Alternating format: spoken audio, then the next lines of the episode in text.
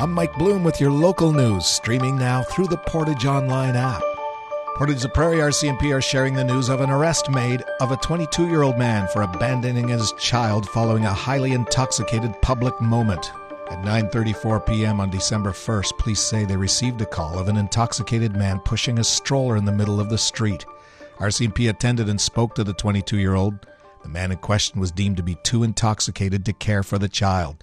They placed the child in the RCMP vehicle so the child could warm up, and the man was advised that he was under arrest. He then ran away from the police, but the officer on the scene did not pursue him as they did not want to leave the child unattended.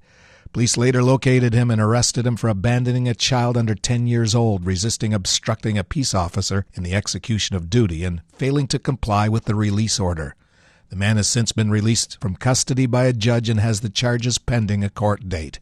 It was the best Christmas dinner of hope we've had. That's Sunset Palliative Care Executive Director Aldine Morose. The Dinner of Hope took place at Herman Prior Activities Center this past Sunday. We started this in 2016 and we did have a hiatus for two years.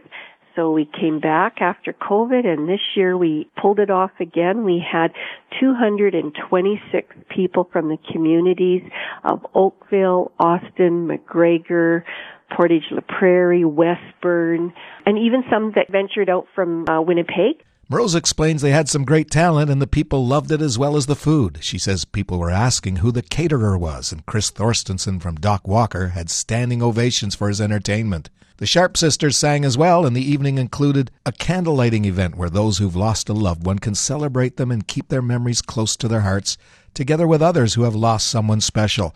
See more at Portage Online as well as the video. For many, one of the highlights of a Portage La Prairie summer is being under the sun enjoying some free fries at the Portage Potato Festival. The previous event had artists like the incredibly hip Trooper, Whole Lotta Angus, and Brendan's Bounty. The festival announced all who will headline this year, and Cindy McDonald, co chair of the festival, says that they're going big this year for the 20th anniversary, bringing in the Road Hammers. On the Friday night, um, our headliners are Hicktown, another great band that draws in a big crowd. So the Friday night headliner will be Hicktown for next year. She says that even though they have a well rounded committee, they are always looking for more people to be involved. If you or someone you know wants to help, make sure to reach out. News on the go. Download our Portage Online app. Today, a mix of sun and cloud with a high of plus five. Tonight, partly cloudy, and it'll become cloudy this evening, low of minus one. Tomorrow, a mix of sun and cloud. Wind will get high from the southeast in the morning, and again a high of plus five. Tomorrow night, periods of snow with a low of zero. Then Friday has snow. It'll be windy with a high of zero. Friday night, cloudy periods. Chance of flurries, windy, and a low of minus five.